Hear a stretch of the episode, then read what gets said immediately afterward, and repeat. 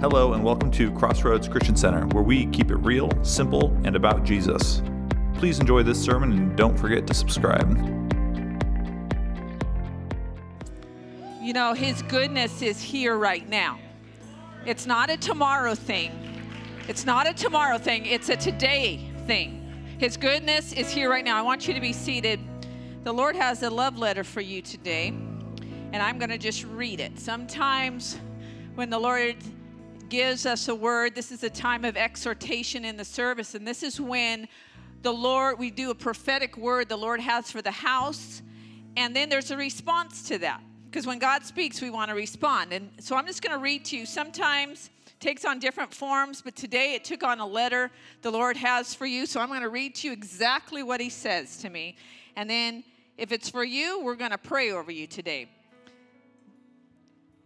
Some here have decisions to make.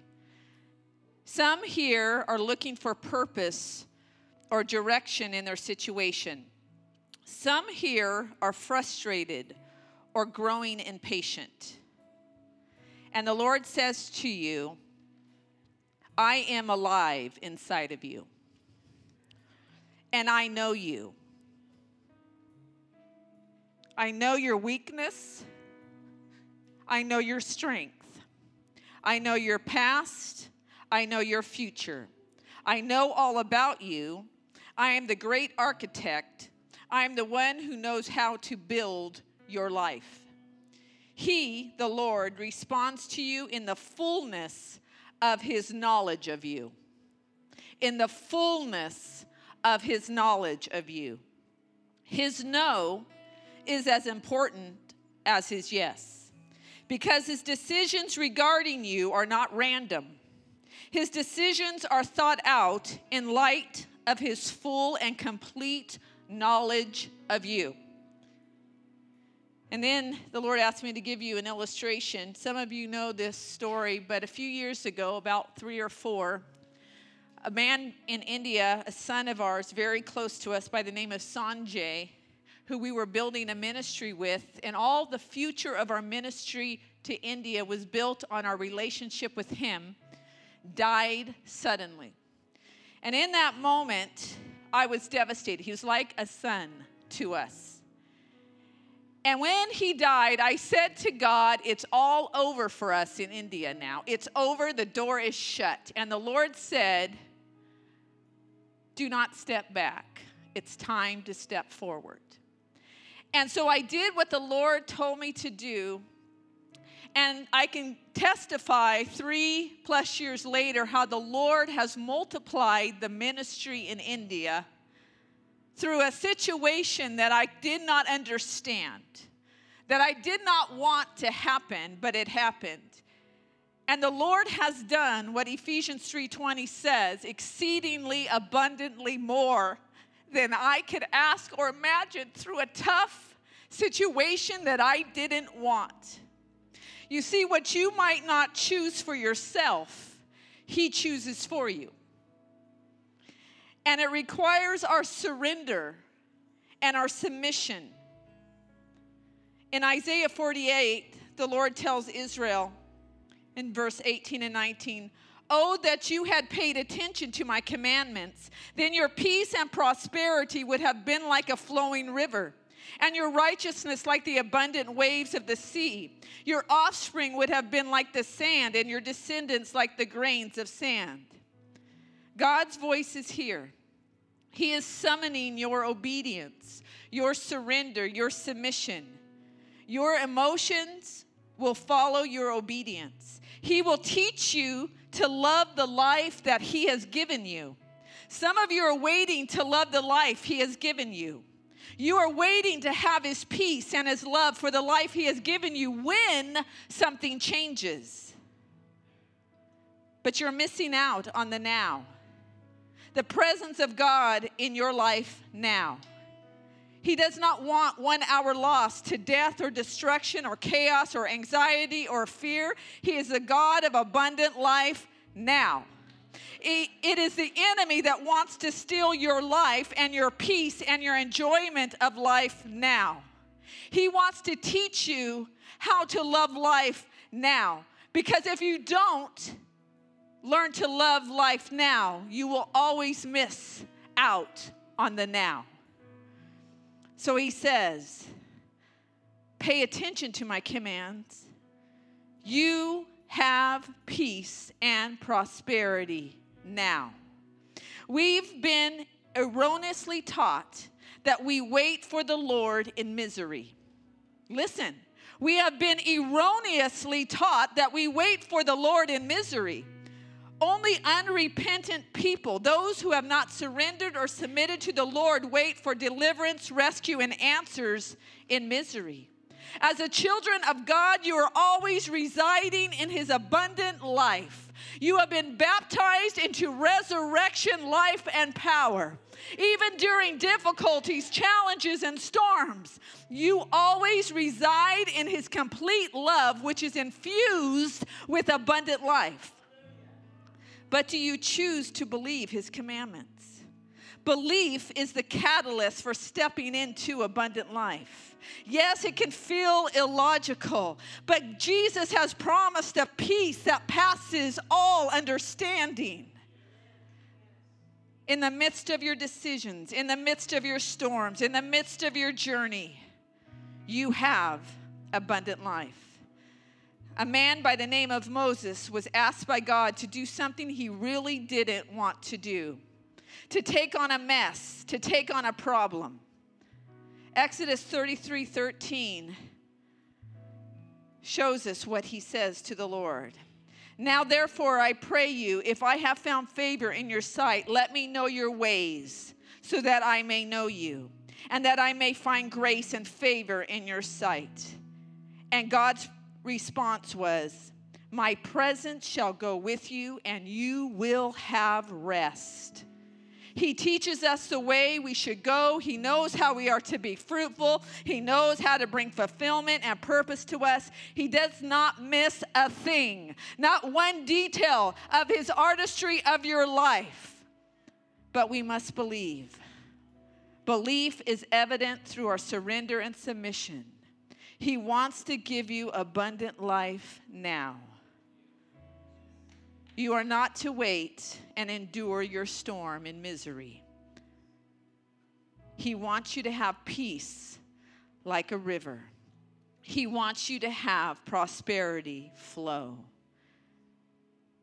He wants you to have fruitfulness like the sands of the seashore now. All right, that's his love letter to you. So it began with Do you have a decision to make? Are you in a storm? Are you asking about purpose and direction for your situation? Are you feeling frustrated? Are you feeling frustrated in the life that you have right now? Are you growing impatient because you want change and change has not come? And the Lord says, now, abundant life now. How can I have abundant life in a storm? Because I am with you. My presence is with you. Do not allow the enemy to kill, steal, and destroy your life now. If you say, Oh, Pastor Lynn, that hit me between the eyes, I think I've been enduring my life in misery or in my storm, I've been in misery versus receiving the abundant life that He has for me. Or maybe you're growing frustrated and the Lord is sending His word to say, you know, you need to submit. You know what? His ways are different than our ways. His ways are higher than our ways. And we don't understand everything we go through. It's not all A plus B equals C, 1 plus 2 equals 3. It's not all like that. But He is the great architect and He has great artistry for your life. If that is you, I want you to stand. If that word is for you, stand. No shame in standing, it's not a discipline, it's a comfort, it's a connection, it's a. The Lord wants you to love the life He's given to you now. The difference between a believer and an unbeliever is I can enjoy the life He's given to me, whatever it entails, now.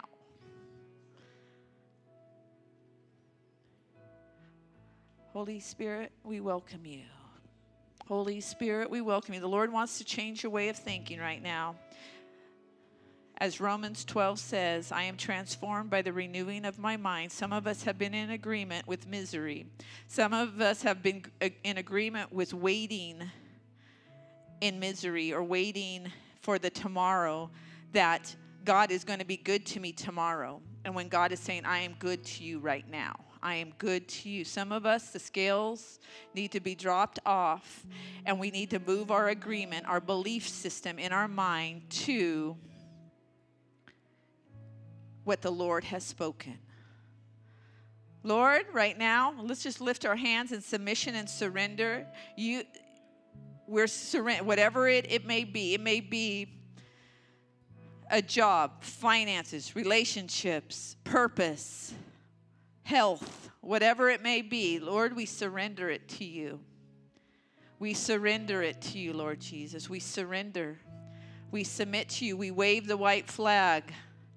We wave the white flag, Lord. Abundant life, pour out now.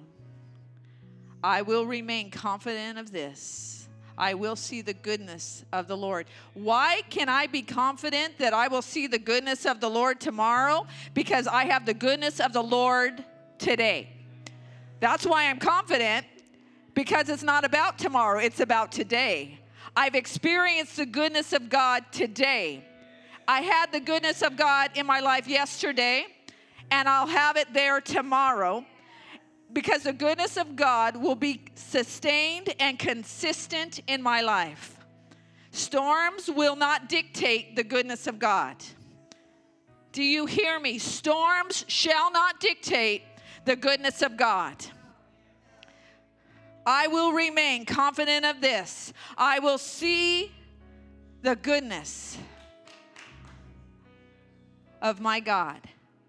And Lord, I pray over these that are standing that in the today, in the now, in the October 7th, 2018, that they would have the abundant life that you have promised. They have been baptized into resurrection and life. They have not been baptized into misery. They have not been baptized into death. They have been baptized into resurrection and life. That is the result of their baptism. It is the resurrection and life that they will walk in. And we declare it, Lord, we declare it over our lives today. This love letter that you have sent, that you know them, that you have created them, that nothing is missed to you that you have full knowledge of them. You know them better than they know themselves. You know how to bring prosperity and fruitfulness out of their life. And everything that you do, Father, in our lives is good. Everything you lend your hand to in our lives, Lord, is good. Now, it's very important that you believe what the word of the Lord says. You have to believe. See, the oldest lie, the oldest lie in the history of man was given to Eve that God is not good. That's the oldest lie. So just think how entrenched that lie is in sin and in the world that God is not good. God is not good to you. God won't be good to you. What God does is not good. You know, even we say in insurance, the act of God is a bad thing, right? It's all defaults to not goodness, but to destruction. See, we've made the world, the, the, the thought life of the world is manhandles God's reputation. But that's the oldest lie. That's what stole paradise. Listen, that stole paradise. But though Jesus came back and said, You know what? I have come back to redeem. And I have given you abundant life. I came back to redeem. Now, does that mean we walk in a perfect world? No. We walk in a broken world. We still walk in a broken world. The new heaven and earth is not here. But inside of us, but inside of us, we have the resurrection and life inside of us. So the world around us may be falling apart, but inside of us, come on. Oh, I have peace like a river. I have prosperity like a flowing fountain, as Isaiah says to a people that are going through a tough situation. Just listen. Just listen to the good God's commands to you. That's all you have to do. Get out of agreement with what the world is saying. You don't have to be miserable, even in tough situations. You don't. You don't. You don't. Amen. Just say amen. All we have to do is yes. All the promises. Come on. Second Corinthians 1:20. All the promises are yes in Christ Jesus. And we say to those promises, Amen. How many of you like to be in freedom? You know, one thing this house will be, it will be a place of freedom. You know, and I don't care what your past is, I don't care what you're currently going through. I know this those who the Son set free are going to be in free indeed.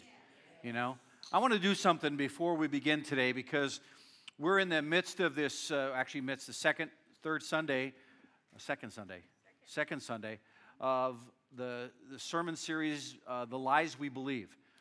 And too many times as Christians, we have heard things from the time we we're little and we believe them to be true when they're actually not.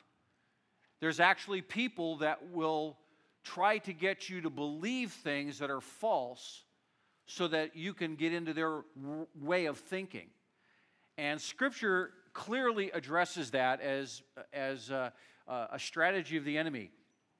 Uh, Pastor Lynn had mentioned that the oldest lie is Did God really say? Did God really say that? Is that really what the Bible says? Well, you don't understand because it was written in an ancient language and it doesn't mean that anymore today. Literally, it means the exact opposite. And that's what the world's telling us that darkness is light and light is darkness. And what we want to do as, as men and women of faith is to know the truth because why? The truth sets you free. So in the book of Romans, chapter 12, I have my e Bible up here on my iPhone. The good thing about having an iPhone or a smartphone, you could be smarter and carry the word with you wherever you go. It says this Therefore, I urge you as brothers and sisters, in view of God's mercy, to offer your bodies as living sacrifices, holy and pleasing to God. This is true and proper worship. Do not be conformed to the pattern of this world, but be transformed by the renewing of your mind. Then you will be able to test and approve what God's will is, his good, pleasing, and perfect will. So I want us to do something. I want us to do a, uh, what I would call a prophetic act. I want us to put our hands on our heads and say, Lord, transform my mind. Lord, transform my thinking. Let me know your word and let the word set me free. In Jesus' name. Now, we just made a new covenant with the Lord this morning. We made a covenant that God is going to transform our minds. You know, there is such a thing in theology called stinking thinking. You know? And what stinking thinking is, is when you think upon things that are not written in the Word of God. So, what do we do? We have pity parties. We invite the devil. He shows up and we sit down with him and we moan and complain how bad God is to us. I mean, come on, let's be real.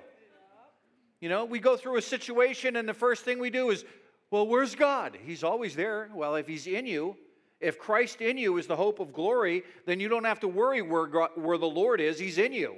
You know, greater is He that is in you than He that is in the world. And one of the things that we, you know, I, I was prepping for this sermon, and the Lord kind of laid this on my heart several weeks ago. And I, it, it first, it first began thinking about how, as a, as a son or a daughter, you may not know your parent. That's one way we're orphaned. But a lot of times, as believers, we're orphaned in our understanding of who our Father really is. You see, that's even more damaging than not having a biological mother or father. You know? Because if you don't know, like, who's your daddy, you're in big trouble. And I tell you what, I know who my daddy is. I, I know who my Abba is. I know who my Savior is. There's never been a question in my mind from the time I came to faith who I know I belong to. My last name is Willis, but I've been grafted in to a new relationship. I don't have to worry about my, my earthly parents. I don't have to worry about when my earthly parents pass away or when they passed away because I have been grafted in to a new relationship with the Almighty God. The beginning, the I am, is who I am related to. And when you know that, it sets you on a course that is going to be different. Amen? Whew. So, this morning I want to talk to you about the lie that you're a mistake. I want to talk to you about the lie that the mistakes you made identify you as a person. How many of you have made a, a major blunder mistake in your life? Come on, Look, keep those hands up. Don't be ashamed. This is a place of freedom. Speak it out into light and it'll be exposed. Keep it in darkness and it'll fester and wound. You know, there are so many of us in this room that have made mistakes. The ones that didn't raise hands, you're in denial. You know, you don't need a 12 step, you need a sozo. Because one of the things that happens to us as we believe a lie, it changes our perspective of who we are. You see, the enemy wants to change your perspective of who you are because if he gets you to think of yourself lower than you are in Christ, you start acting that way. You, you following me now? Okay? If you don't know that you are the son or daughter of the Most High God, that you've been transformed, you've been renewed, there is newness in you, then you're going to start acting like the old person. Yeah. And I don't know what your Bible says. Maybe you have a textual variant. Maybe you have something that your Bible's jacked up. You get need to get a new one. Where it says, My word says this. The Bible that I read says, Old things pass away. Behold, all things become new. And if you are a new creation, according to 1 Corinthians, or 2 Corinthians 5:17, if you're a new creation in him, then the old is passed away. Behold, everything is new. So, this morning, as we talk about that, one of the things that, that struck me about this is, is that so many Christians, and, and let, me, let, me, let me say this before I get into that. If a person isn't a believer, I don't expect them to think like a believer because their, their, their, their thought process is still in the world. They haven't had the renewing of their mind by the Word of God. But when Christians start acting like they're the old person when they've been transformed, they're basically taking the cross and doing this. Because they're spitting on the work that Jesus Christ did for them. And the Word of God is very clear. Listen to what Scripture says about who you were while you were still in your mother's womb. Psalm 139, verse 13. I love this. If you don't understand the presence of the Lord in your pre existence and in the time where you're, from the moment of your conception. Listen to this. For you created me in my innermost being, you knit me together in my mother's womb. Who did?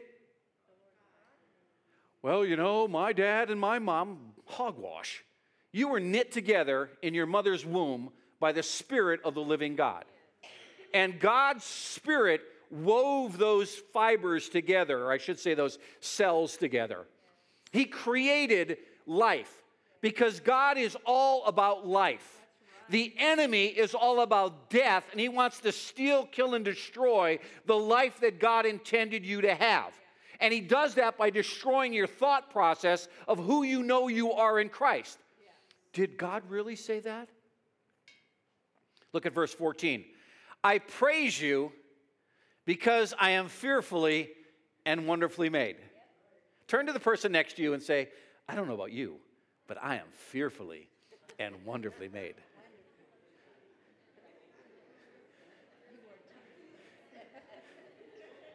You know, you're speaking into existence what the Lord's word declares of you as a person that you are fearfully and wonderfully made. I know that full well. I don't know about you, but I know that full well. I am fearfully and wonderfully made. I have been created in the image and likeness of the eternal God, the one who spoke the universe. The great I am is inside of me, and because he's inside of me, I can do all things through Christ Jesus who strengthens me. My frame was hidden from you when I was made in that secret place, when I was woven together in the depths of the earth. Your eyes saw my unformed. Wait, wait, wait. Your eyes saw. How can you see something that's unformed? You see, because we're not talking about physical here, although the physical is a manifestation of it, we're talking about the spiritual dynamic behind it. We're talking about understanding that first and foremost, you are not a physical being. Pinch the person next to you. No, no, no, just so. You know, making sure you're all awake. You are first and foremost a spiritual being. You were created by the Spirit of the living God, and in Him you live and move and have your being. But as you understand that, there is a physical way of it working it out. You know, that's very much the, the Christian life. We're in this world, but we're not of it. That's the paradox of it. It's the, the, the, the, opposing statements that don't make sense in the physical, but you understand them in the spiritual. Well, what the, the text here says is that, that He formed us, He saw us, and formed us in the unformed body in all the days. Listen to this all of your days have been ordained before you. The good days, the bad days, the ugly days, they're ordained before you. And you know what? He's with you in every single one of those. He understands from the beginning of time when you walk into that doctor's office and they walk up to you and they say, I'm really sorry to have to tell you this. The Lord's there.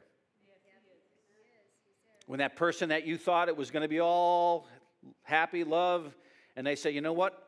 It's over. He's with you. When you go into that job and you think you're all set and you're going to be retiring there and say, We're restructuring, the Lord is with you. There is not one place the believer can go that the Lord is not with them. And not only with them, He has already gone before them. And the reason He's gone before them is because He is ordering your steps. The steps of the Lord are ordered by the Almighty and, and other, he may use non Christians, he may use bad situations, he may use all these things, but he is always with you. You got that? You got to get that deep down in your spirit because when you understand that, it changes your thinking about where God is.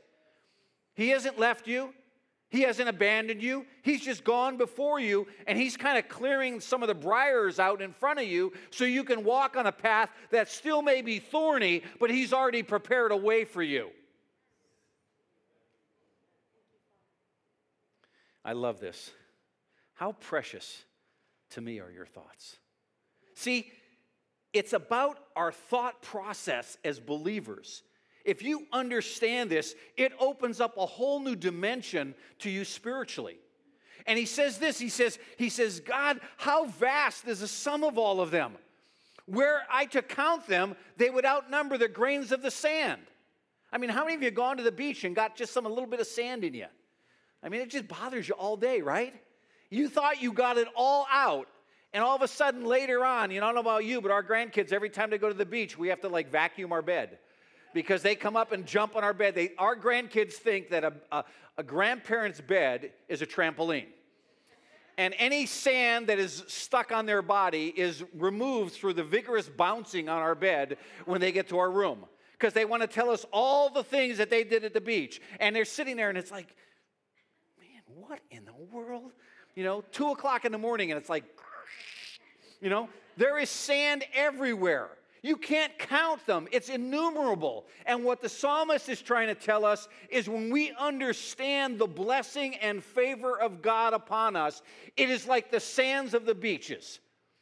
Just think there's bazillions, I don't even know what the number would be, of sand grains on this planet. And that is what God is trying to get down deep in our spirit that you are not a mistake. You have been fearfully and wonderfully made. The designer made you, and he made you for a very specific purpose. So we get into this, and I, I was reading the other, the other night, I, I guess on Friday night, I finished up all of my, my message, and I was sitting there, and I said, Oh man, you know, Genesis chapter 1, verse 26. I don't have it up on the slide here, but it says, You and I have been made in the image of God. You see, as a believer, it's really important for us to, to really grasp the depth of that statement. A lot of times, oh, yeah, we're made in the image and likeness of God. Well, what does God look like? Does he look like a bald white guy that's in his 50s? Or does he look like a, a really handsome Latino man in his 30s, right? 40s. she just outed you, brother.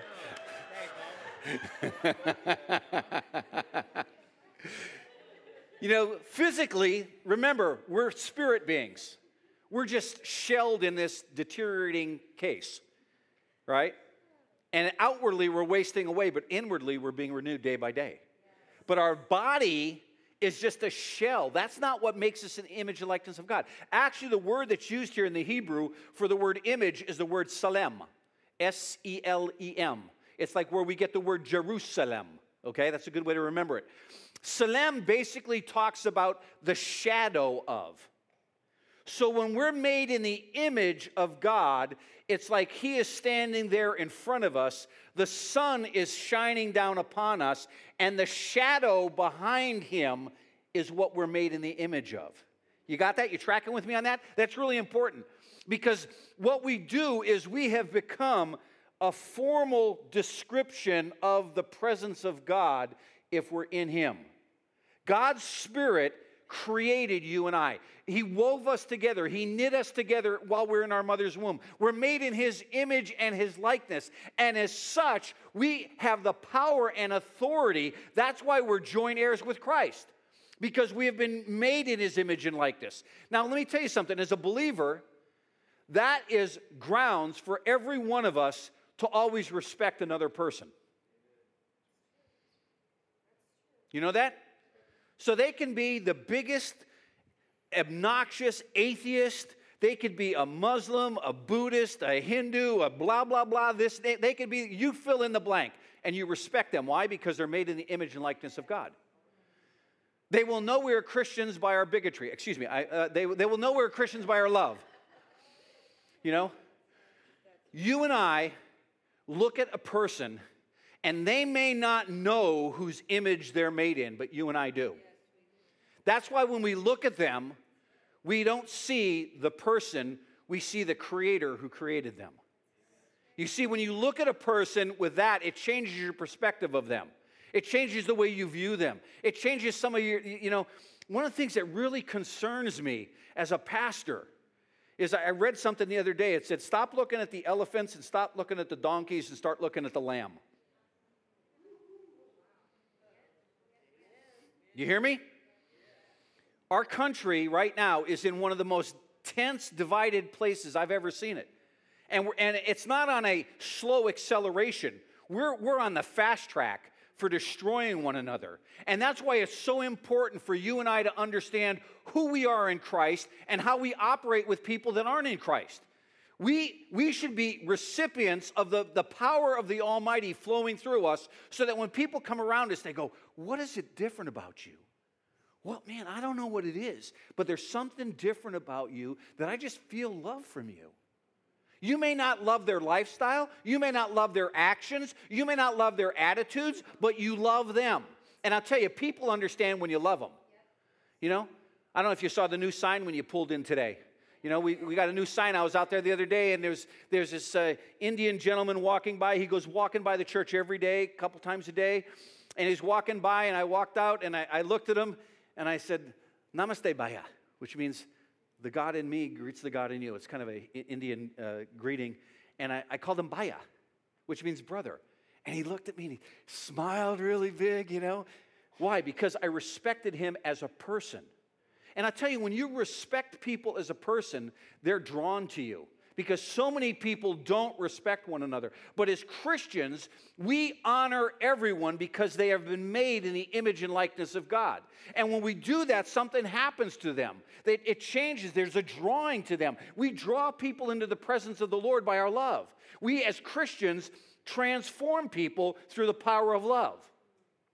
You know, Tina Turner said love's a secondhand emotion, but I tell you what, to me, love is an overcoming power that the believer has. And when you understand you've been loved by the Lord, it's so much easier to love other people, even those people that aren't lovely.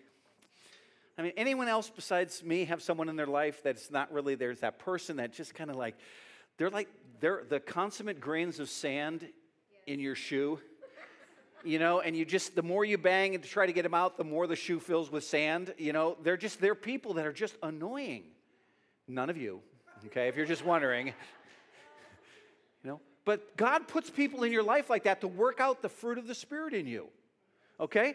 So look at what Jeremiah says. This is going on to continue to understand who we are in the Lord because that is so foundational for us walking in the freedom and the truth of who we are. Jeremiah 1 5 says, Before I formed you in the womb, I knew you. Before you were born, listen to this, I set you apart. Do you know that you've been set apart? You have been set apart from people that don't know the Lord to be an ambassador for the Lord. That's what Corinthians tells us.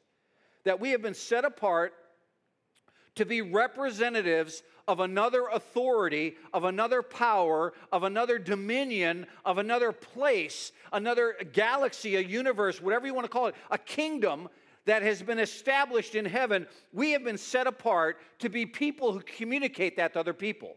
And not only have we been set apart, it's been before we were born. Well, you don't understand, Pastor. I was born out of wedlock. Who cares? I don't understand who, I don't know who my mom or dad is. That's, that's fine. You got a new daddy. You know?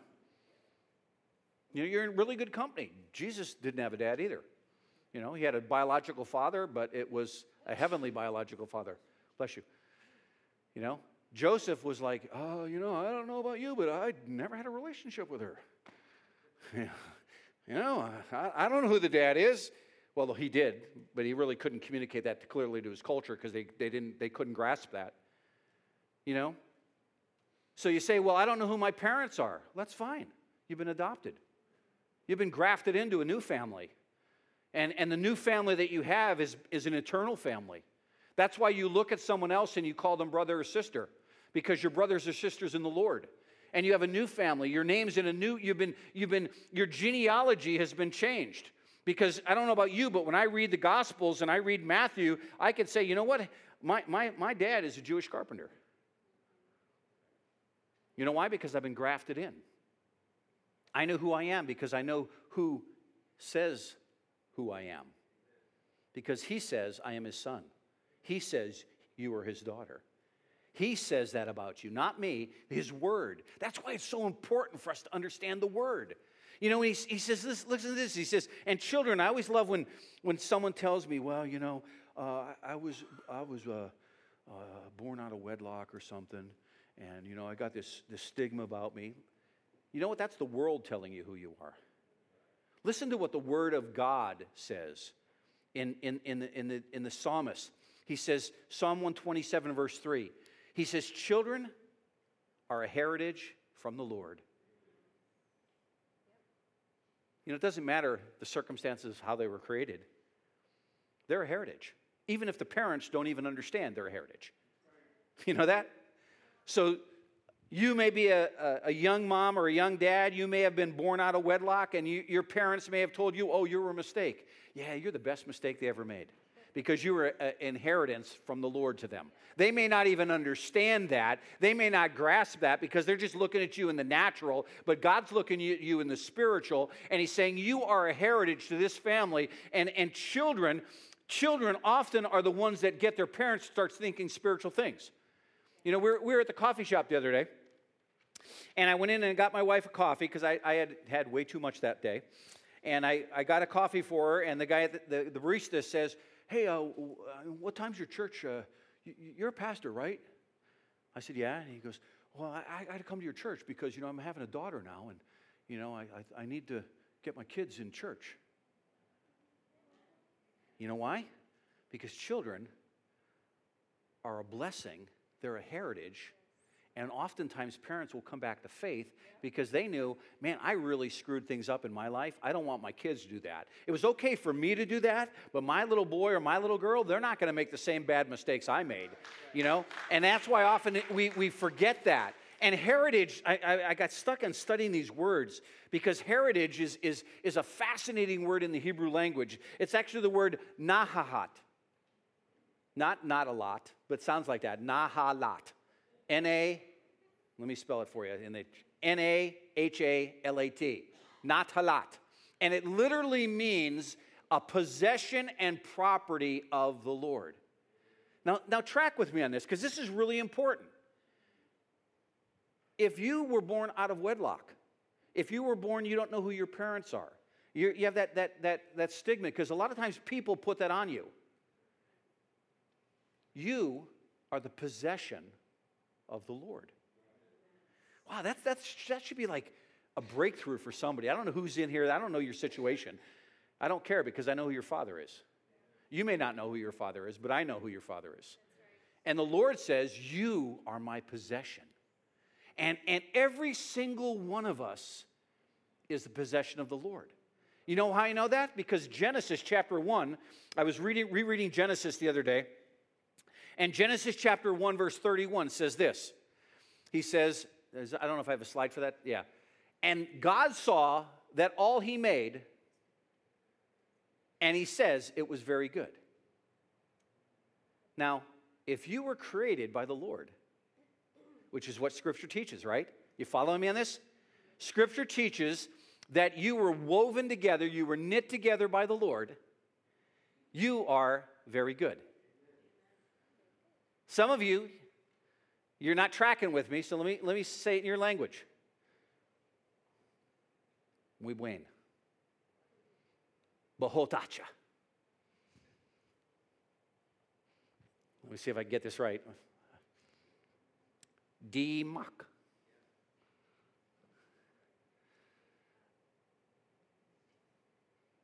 Was it Monte Bueno? Is that how you say it in Italian? You know? German, sehr gut. Think about it. Doesn't matter what language you say it in, when you hear it in your own language, it's, it speaks to you. Très bien. You see, we are very good. God created us, and He looked at us, and He didn't go, Oh, you're a miserable mistake. That was probably a really bad mistake. he looked at you and he said, You are very, very good.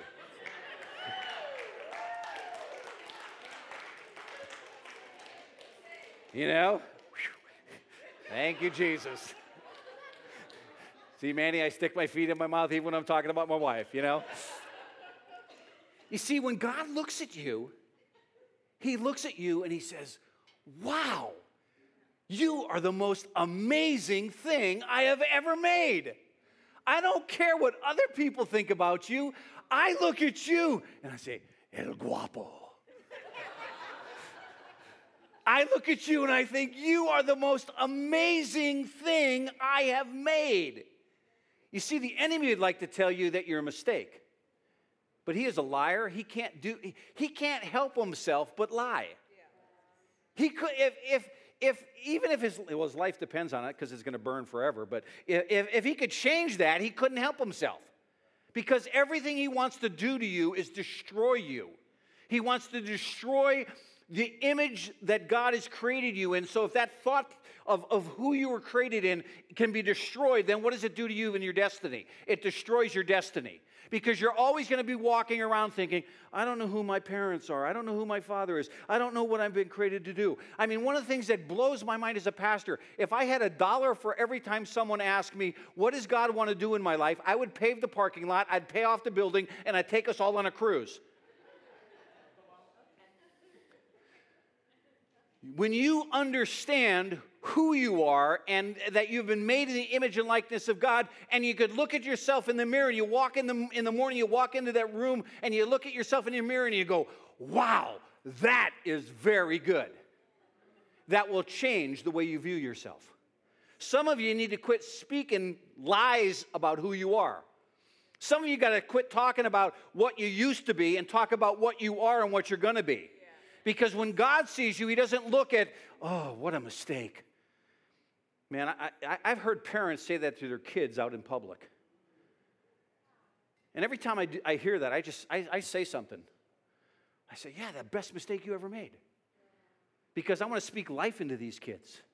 You know what? And, and, and as your pastor, I want to speak life into you. You are made in the image of the Almighty God. You have been made not just good, you have been made very good. You have been made as good as possible. That's why David, the psalmist, in, in Psalm 139, verse 14 says, And I praise you. Why? Because I am fearfully and wonderfully made.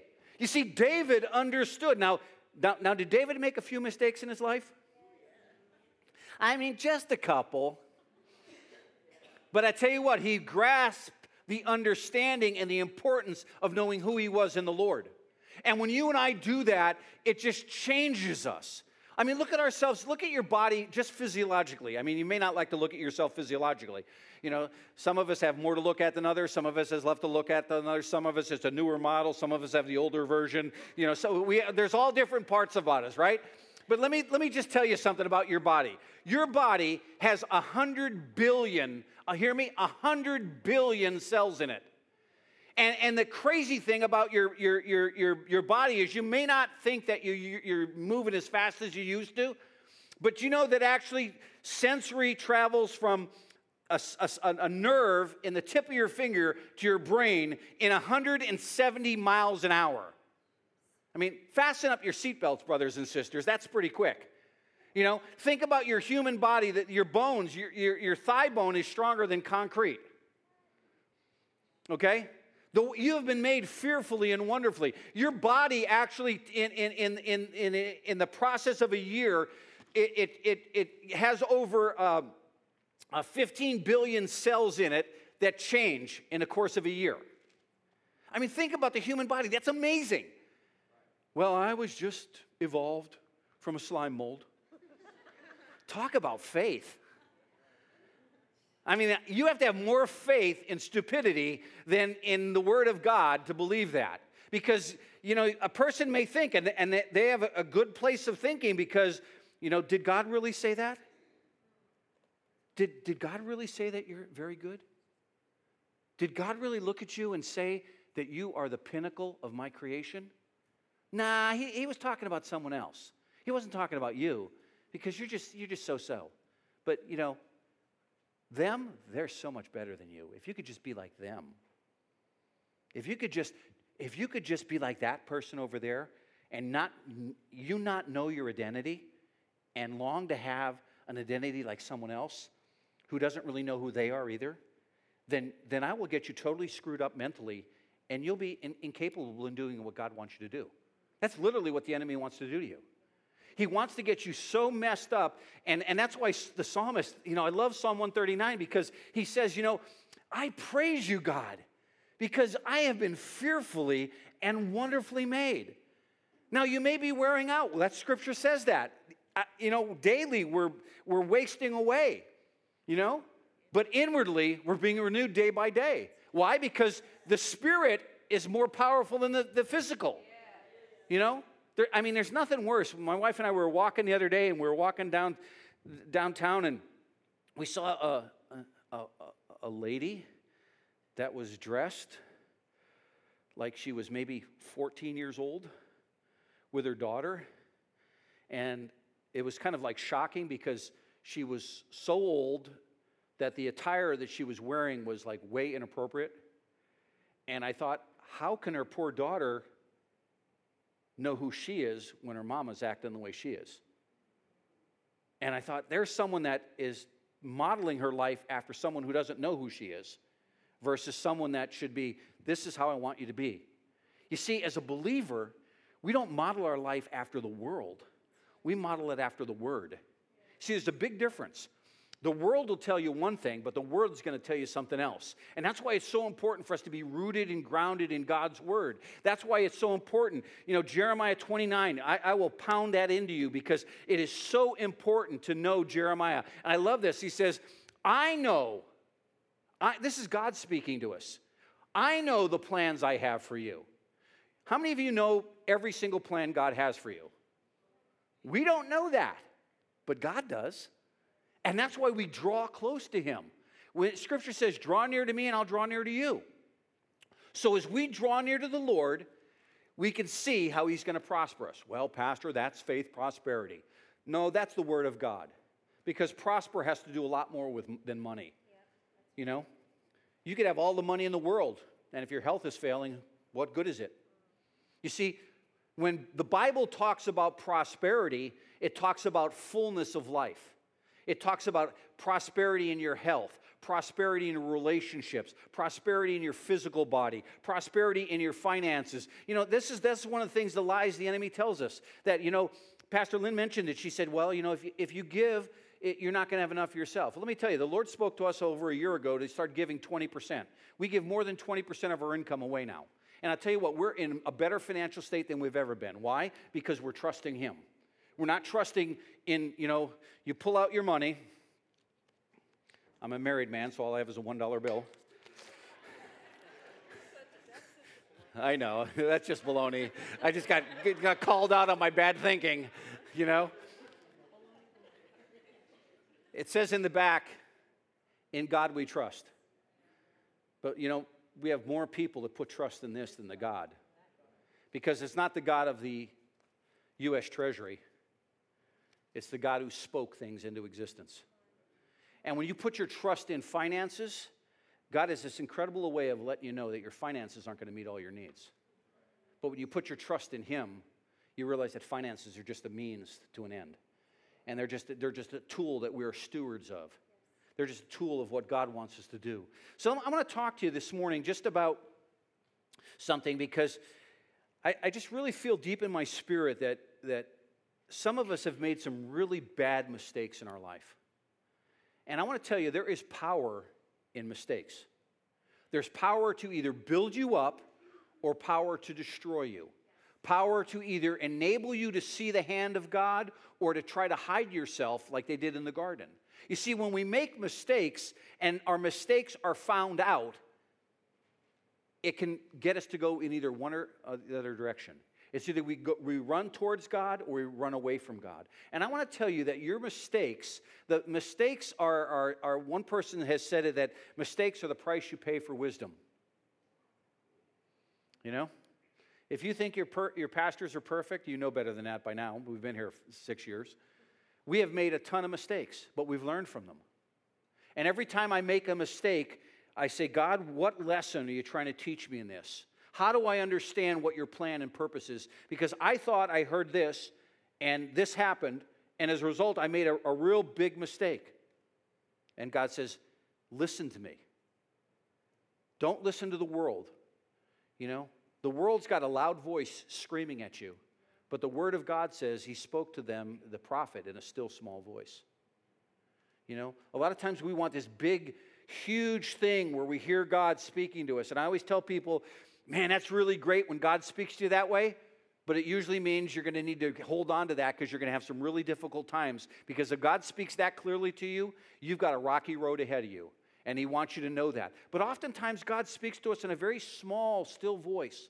And that's why it's so important where, where the prophet says, Lord, here am I, speak to me. When young Samuel was in the temple and he kept hearing the voice calling him in the night and he thought it was the, the priest and he would go to the priest and he kept talking to the priest and he said you know i'm hearing you calling me i'm your servant here. And, and finally the priest who, okay now track with me on this this is the religious leader of the community. The first two times didn't get it. And the third time he finally got it. And he says well the next time you hear the voice say lord here am i your servant speak to me and what happens the young Samuel hears the voice of the Lord very clearly, changes the destiny of his life. You know, God wants to speak to you in such a way that it changes the destiny of your life. But if you're listening to the wrong voice, You're listening to the loud voices. You're listening to all what everyone else is telling you about who you are and what your future is. You're never going to find out the voice of the Lord because God wants to speak to you very clearly. And one thing I found is that mistakes, they can, they can really scar a person, a relationship, a family, a, a, a church, even, a business, a community. I mean, think of some communities. I, I grew up in, in, in Northeast Pennsylvania. And there was a town in northeast Pennsylvania that was a, a, a, um, a, mining town. And what happened was there was a fire that was started in a coal vein, and it caught fire to the, the, the vein of coal, and it burned down into the mines. And the whole city was basically uh, uh, abandoned because there was burning coal mines underneath it.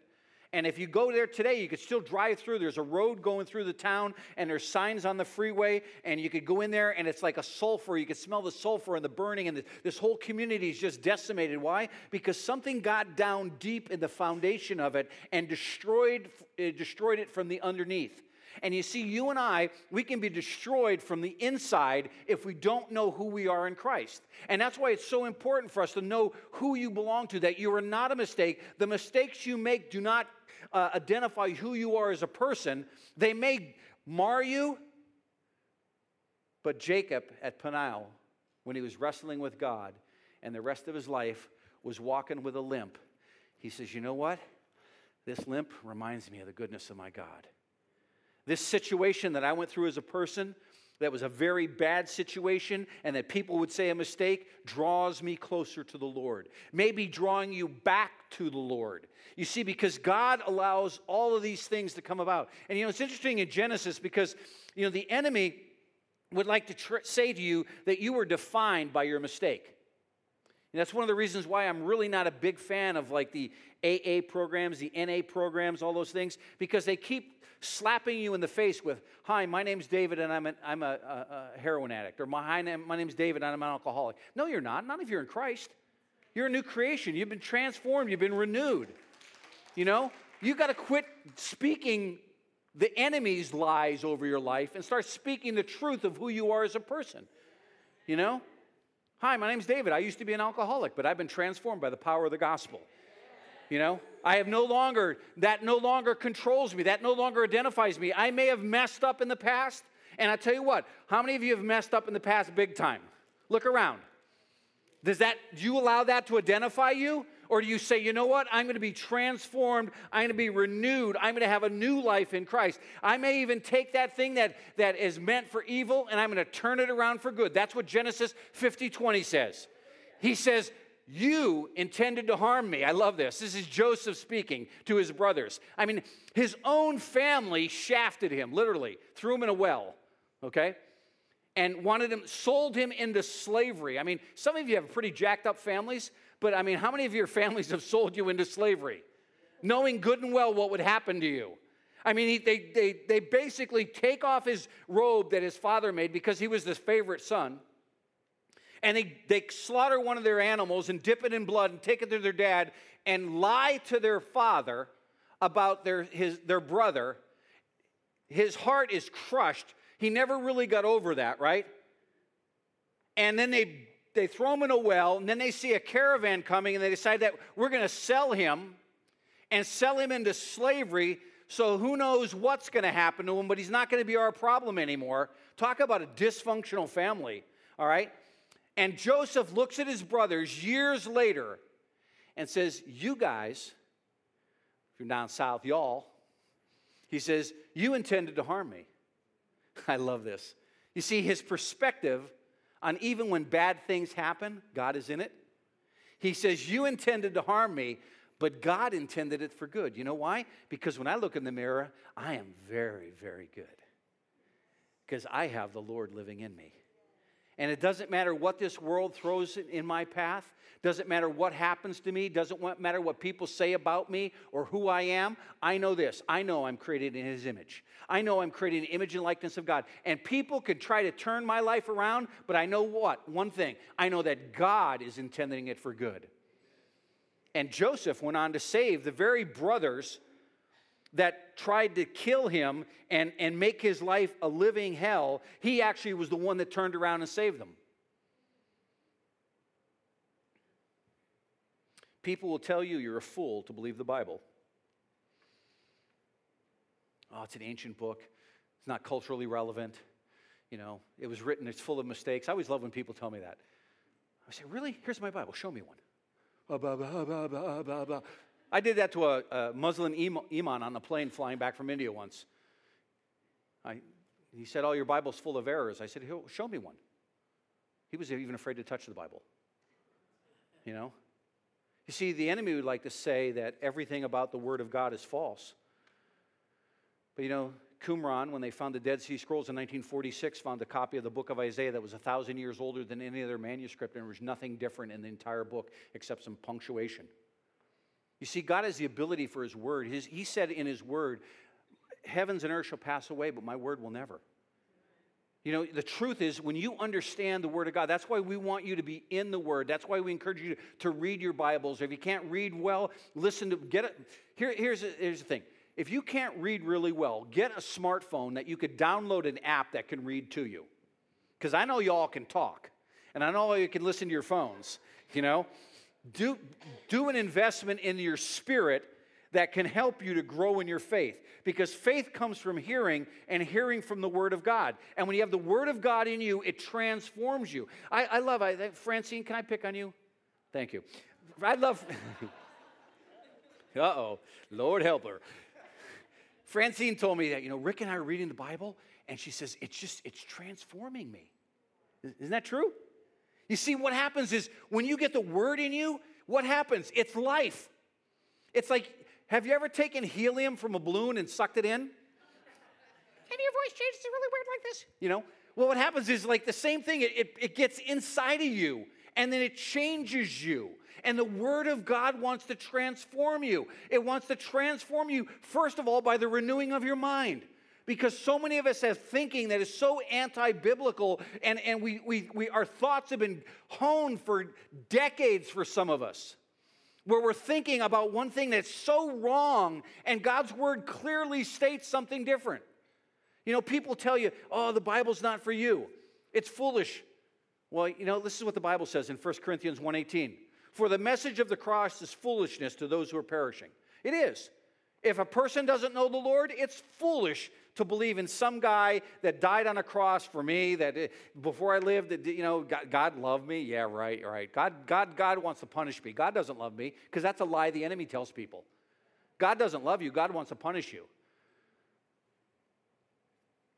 But to us who believe, you see, there's a new thinking.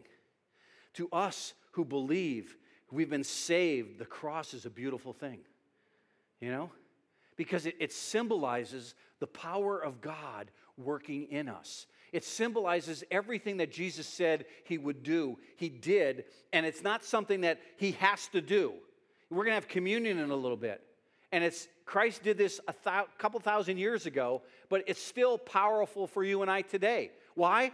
Because the power of the cross is set us free to live the life that God has intended us. And one of the things that happens is, is that the kingdom of God, it's not about just talk, it's about walking in power. Okay? And as believers, I want you to walk in the power of the Holy Spirit. I want you to walk in the power of what Scripture says. Because there's a lot of people walking around talking about how great things are, but they're not living out what 1 Corinthians 4:20 says, and they're not walking in power. But when you and I are walking in power, it changes us. People know, I mean, I don't know about you, but when I, I meet someone that knows who they are, that's admirable. And I tell you, when you know who you are in Christ, that's even more admirable because you're not threatened by things. You're not threatened by what people can do to you or say about you. I don't care what people say about me. I don't care what, you, what people think about me. You know why? Because I know what Christ says about me. And usually it's the haters that are saying those things about you. It's not, it's not people that want to build you up. That's why Scripture says, whatever things are true or praiseworthy, think upon these things. Why? Because that transforms you. You're transformed by the renewing of your mind. And as your mind is renewed, then you have a new experience with Christ.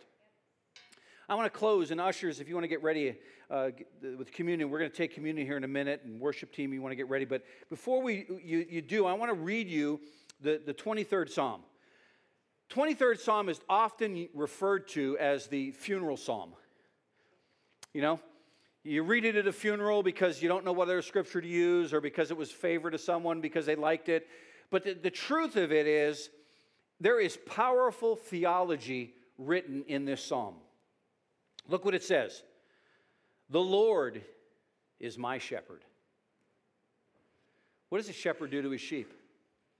Protects them, defends them, feeds them, guards them, carries them on his shoulders when they're hurt or injured. It says, The Lord is my shepherd, I lack nothing. Zilch, nada, nehin, whatever language you want to use. I don't lack anything in my life because the Lord is my shepherd. I mean, that, just for some of you, that should be transformational. You don't lack anything when you're in the Lord. He makes me lie down in green pastures. He leads me, I love this. He leads me besides quiet waters. When everything else around me is a raging storm, when everything else around me is a flood, He leads me to quiet waters. He refreshes my soul. He guides me along the right paths for His namesake. Even though I walk through the darkest valley, I will fear no evil. Some of you need to stop camping out in the darkest valley. Some of you need to stop ending something that happened to you way back when and, and setting up your residency there and get up and start walking away from that because that's not who you are as a person. It says, I will fear no evil. Why? Because you're with me. Your rod and your staff, they comfort me. You know what the, the staff was for? It was a measuring stick to see how well you measure up to things. The rod was to, to a shepherd's hook or crook would be to grab you and pull you back. Some of you, you, you need to be pulled back into the right way of thinking about the Lord. Some of you need to, to get the little other end of the stick and get a little bit of a on the back side because your thinking isn't right. He says, You know what? He says, All of these things are done so that you comfort me. You prepare a table before me in the presence of my enemies. Don't you love that? Usually, enemies don't want to prepare a table unless they're going to slay you on it. But God prepares a table and says, You know what? I'm going to do something for you that people would try to destroy you with but I'm going to prepare a table. Jesus prepared a table for the disciples. He says, Every time you do this, I want you to remember me. Remember what I've done for you. Remember the sacrifice I've made for you. Remember the, all that the power of the cross has done for you. And I love this. He says, You anoint my head with oil, my cup is blessed. That's really what overflowing is. It's not like, oops, someone made a mistake and they're pouring it too much.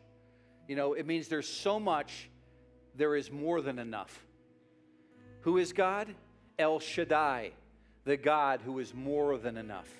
The God who is the abundant God. The God who has enough grace to cover your life and your life and Roman's life and your life and your life and your life and every single person that walks with them. You know, one of the, the lies we often believe is if God blesses someone else, he can't bless me let me tell you something God has enough grace to cover every one of us, like so many times we can't even imagine. And he says this He says, My cup overflows. I love this. Surely, surely your goodness and love will follow me some of my days. Isn't that the way some of us read it? Well, some of my days, God's love is going to follow me. The rest of the days, I'm on my own. But the truth is, His love is going to follow you all of your days, and you will dwell in the house of the Lord forever. You know, this morning as we take communion, I want us to, to think about the thoughts that we've thought and how they are out of alignment with the Word of God. And what we're going to do here, one of the terms that we've used in this house since we've been your pastor, is alignment. If you go to a chiropractor because your back's out, the chiropractor would get you back into alignment. We're going to do a spiritual realignment. We're going to we're going to dedicate ourselves this morning to be realigned with the thinking of Scripture of who we are. You know, the thing I love about this new carpet is the fact that it's new. That's one of them. Second thing I love that it's paid for. Third thing I love, you may not notice, but if you stand right here, the way the carpet pads are put together, these are carpet squares. There's a line right down the center of this thing. It goes from right here, right out the crack of the door. Next time you're standing here, I want you to look at it. Because what that is, that's a straight line.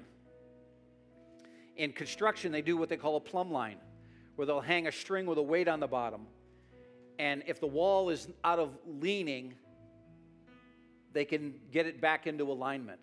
Some of us, our thinking is leaning. We're not in alignment with the Word. And what we want to do this morning is we want you to get back in alignment with the Word. Get back in the alignment of who God says you are. You know what? I, I, I was born, my mom was 40 when she had me. And my dad used to get morning sickness. And he called my mom up and he says, Jean, you're pregnant. And she goes, There's no way I'm pregnant because I'm, I'm too old. And I remember as a kid hearing the thing, well, David was our mistake. And I never took it that way. I always took it like, yeah, that's the best mistake you ever had. And I tell my brothers, I've, I've got two older brothers and an older sister, and I'd always tell them, you know, this is even before I was a believer. And I'd say, you know, I was the best thing that ever happened to mom and dad because they had three, three failures, and then they had me. And they, they, they ended with perfection. And they had perfection. And once they got perfection, they said, okay, no more kids. Let me tell you something. In the sight of God, you are perfect in His sight. All your mistakes, God says, you know what? Others may have intended it for evil. Others may think, and tragic. I'm not trying to diminish some of the things that have happened in your life, but I'm saying this I am not going to diminish the one who is over your life. Bad situations come and bad situations go, but there is a God who will never leave you and never forsake you, and one who looks at you every single day and says, Man, you are very good. You are very good. Grace, even you, girl, you are very good. You know? He looks at us and he says, You are very good. And he says this He says, I loved you enough to lay down my life for you. That's really what communion is about. Communion is about us dedicating our life to the Lord and renewing it to the Lord. So I'm going to ask the ushers to come forward. We're going to serve you with communion this morning. And I want this to be a time of rededication, not just of your life, but of your thoughts and your speech. Because so many times our thinking and our speech betray the Word of God. And I want us to be transformed by the renewing of our mind, by the Word of God, and by the rededication of this act of communion. What we'll do here, you don't have to be a member of this church. What we're going to do is we're going to pass out uh, two trays. One has small cups of grape juice, and the other one has small wafers of bread. I want everyone to take one of each.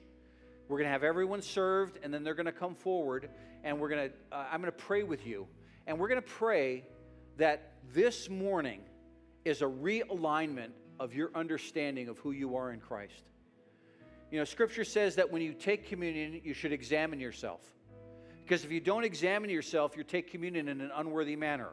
And this is what I want us to do this morning. I want us to re examine our speech and our thinking about who we are in Christ. You know, one thing I never want to do is I never want you to diminish what Christ did on the cross for you. The world would like to say, oh, the cross isn't enough. But I tell you what, the cross is more than enough. What Jesus did on the cross for you and I is way more than we ever could imagine or ask. And so, as we pass out the elements this morning, I want you just to think about your words and your thoughts and how Christ wants you to realign them.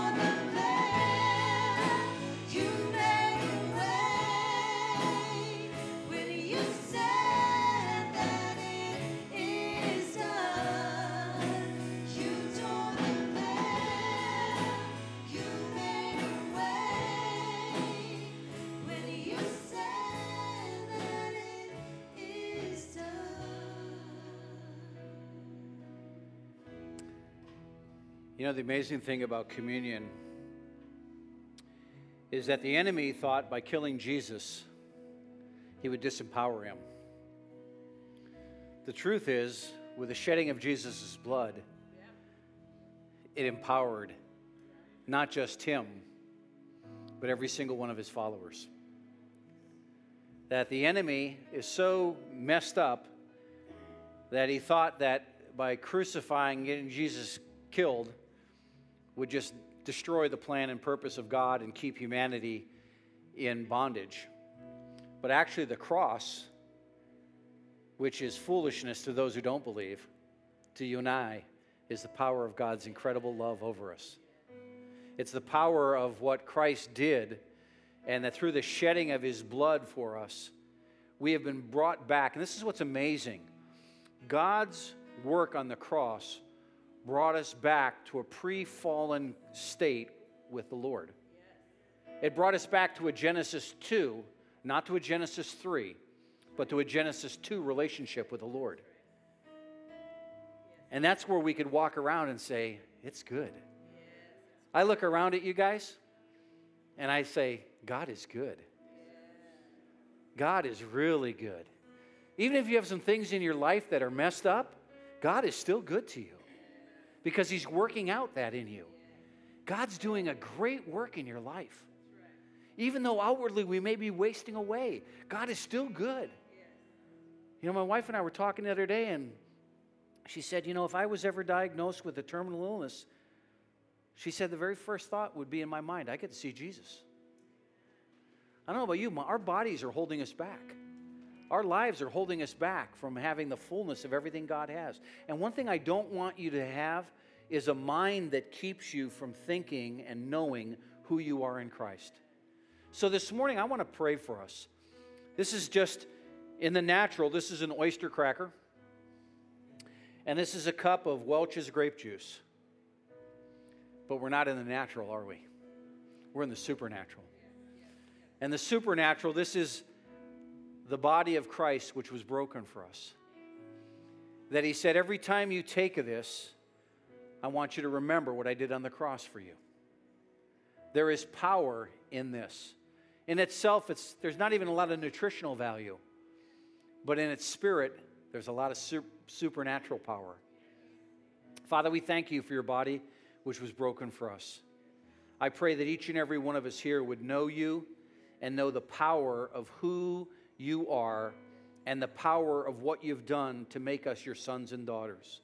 I pray, Father, if there's any of us here this morning that need forgiveness for things that we've done, thoughts that we've thought, words that we've said, actions that we've, we've, we've acted upon that are contrary to your word, I pray that right now you would forgive us.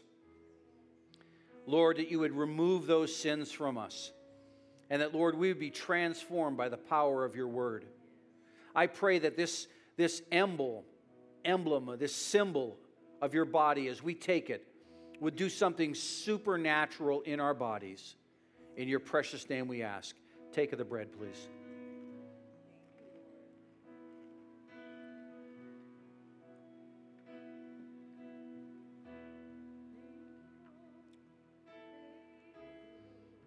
Thank you, Lord.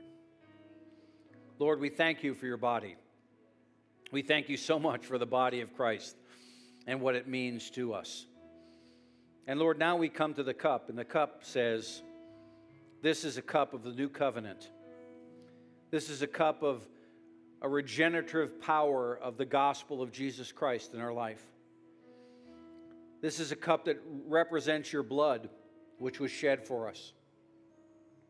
And Lord, with it comes all the rights, privileges, and authority as sons and daughters of the Most High God.